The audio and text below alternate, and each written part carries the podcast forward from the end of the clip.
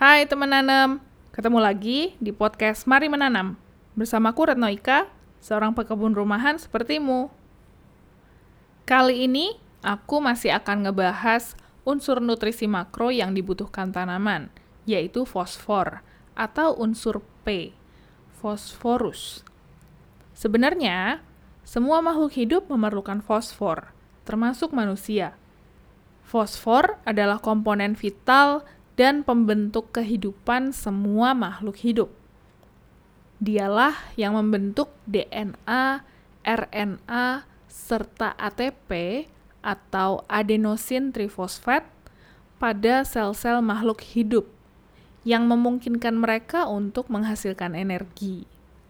Jadi, tanpa fosfor tidak mungkin ada kehidupan.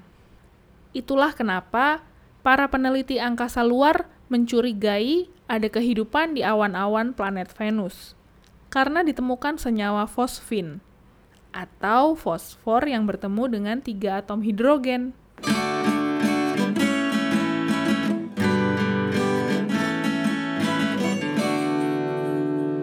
Sepertinya hampir dari kita semua tahu kalau efek gas rumah kaca akan menciptakan perubahan iklim.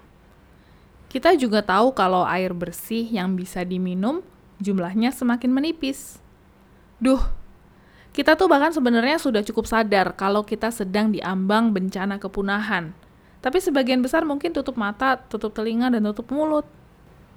Tapi, kamu tahu nggak sih kalau semua makhluk hidup di bumi ini, termasuk kita, bisa lebih cepat punah karena fosfor diperkirakan akan habis kurang dari 50 tahun lagi. Nah, kalau ngomongin soal tanaman, memiliki posisi sebagai produsen. Dan fosfor untuk tanaman adalah kunci kehidupannya. Fungsi utama fosfor pada tanaman adalah untuk menangkap, menyimpan, dan mengubah energi matahari menjadi biomolekul.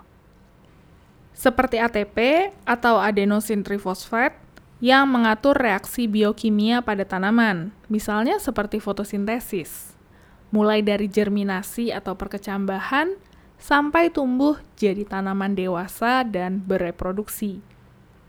Fosfor terdapat di dalam DNA dan RNA, bagian dari sel tubuh yang menyimpan informasi tentang bagaimana tanaman harus menjalankan fungsi-fungsi rutinnya seperti sintesa atau pembentukan protein, lipid, dan asam nukleat, serta metabolisme gula.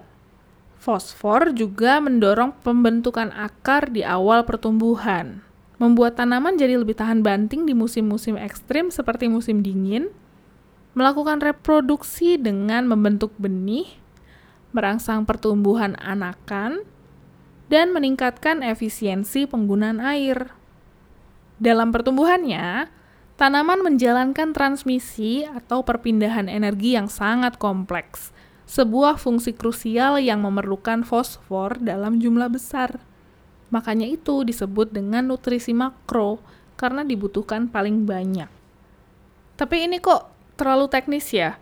Ada bahasa yang lebih simpel untuk menjelaskan apa sih fungsi fosfor pada tanaman? Tentu saja teman nanam ada kok. Yang jelas sih, kalau tanaman kekurangan fosfor, dia akan jadi lebih lemah dan tidak bisa berproduksi seperti yang kita harapkan. Ada beberapa fungsi utama fosfor pada tanaman, yaitu yang pertama, merangsang pertumbuhan akar yang digunakan untuk mengambil nutrisi dari tanah ataupun larutan nutrisi untuk hidroponik. Karena kalau tanaman hidroponik kan menggunakan larutan nutrisi. Jadi, dengan adanya fosfor akan merangsang pertumbuhan akar pada tanaman hidroponik itu juga. Lalu bisa untuk menopang tumbuh-tumbuhan. Tanaman seperti legum atau kacang-kacangan memang bisa membantu fiksasi nitrogen di tanah melalui akar. Tetapi, proses ini tidak bisa berjalan lancar tanpa adanya jumlah fosfor yang tepat. Karena kan tanaman legum pun butuh akar. Dan bakteri-bakteri yang bisa mengikat nitrogen adanya di akar. Lalu kemudian fungsi yang kedua, meningkatkan pertumbuhan tanaman. Nah, tanaman kan butuh nutrisi yang diolah di daun dan disimpan atau didistribusikan ke bagian tanaman yang lain. Fosfor digunakan untuk fotosintesis dan juga penyimpanan serta pengangkutan nutrisi ke seluruh tubuh tanaman. Yang ketiga, untuk tanaman buah, tentunya dia diharapkan untuk berbuah tepat waktu ketika kondisinya memungkinkan. Jadi misalnya ketika kondisi lingkungan sudah disediakan sedemikian rupa untuk dia bisa berbuah sesuai waktunya, dia sudah bisa karena ada fosfor yang cukup. Misalnya tanaman tomat yang ada di greenhouse.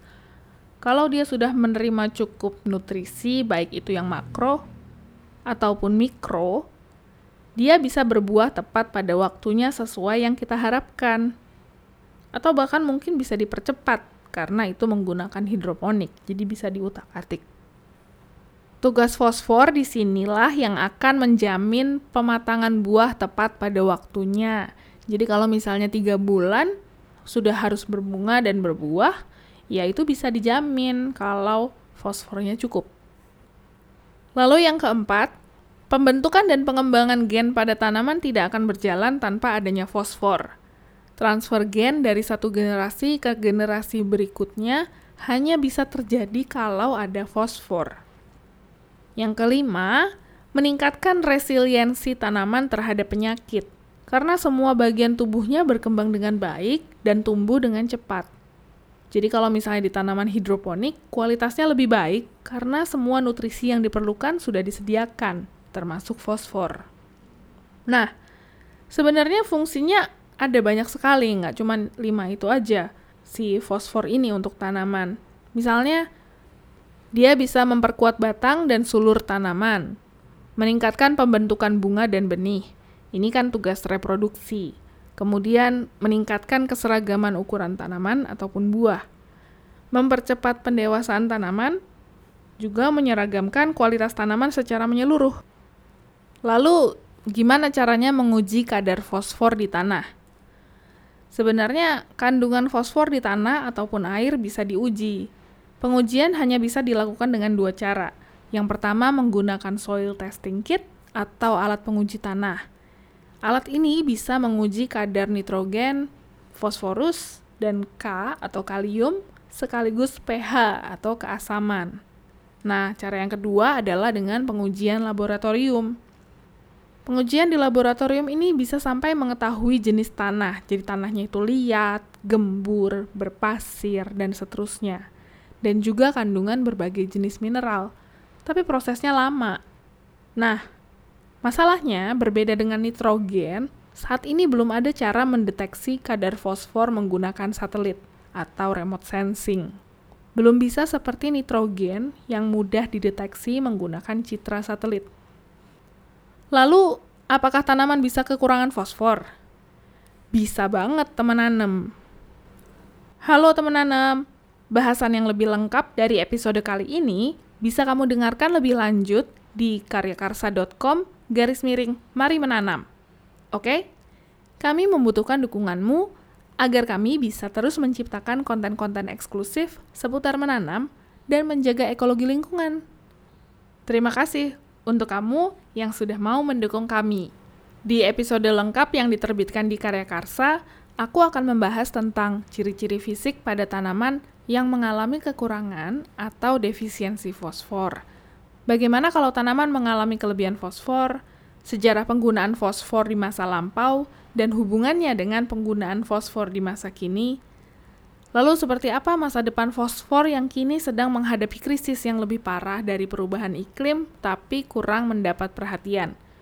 Dan yang terakhir, bagaimana praktik manajemen fosfor yang berkelanjutan melalui pemulihan dan daur ulang air limbah serta limbah pangan bisa jadi solusi krisis fosfor. Nah, sampai sini dulu bahasan tentang fosfor yang super penting ini. Semoga bisa mencerahkan teman nanam sekalian ya. Pastikan kamu mendengarkan episode lengkap di laman karya karsa kami. Berapapun dukungan darimu akan membantu kami untuk menghadirkan konten-konten yang lebih berkualitas ke depannya. Terima kasih sudah mendengarkan, sampai jumpa di episode lain, dan yuk, mari menanam!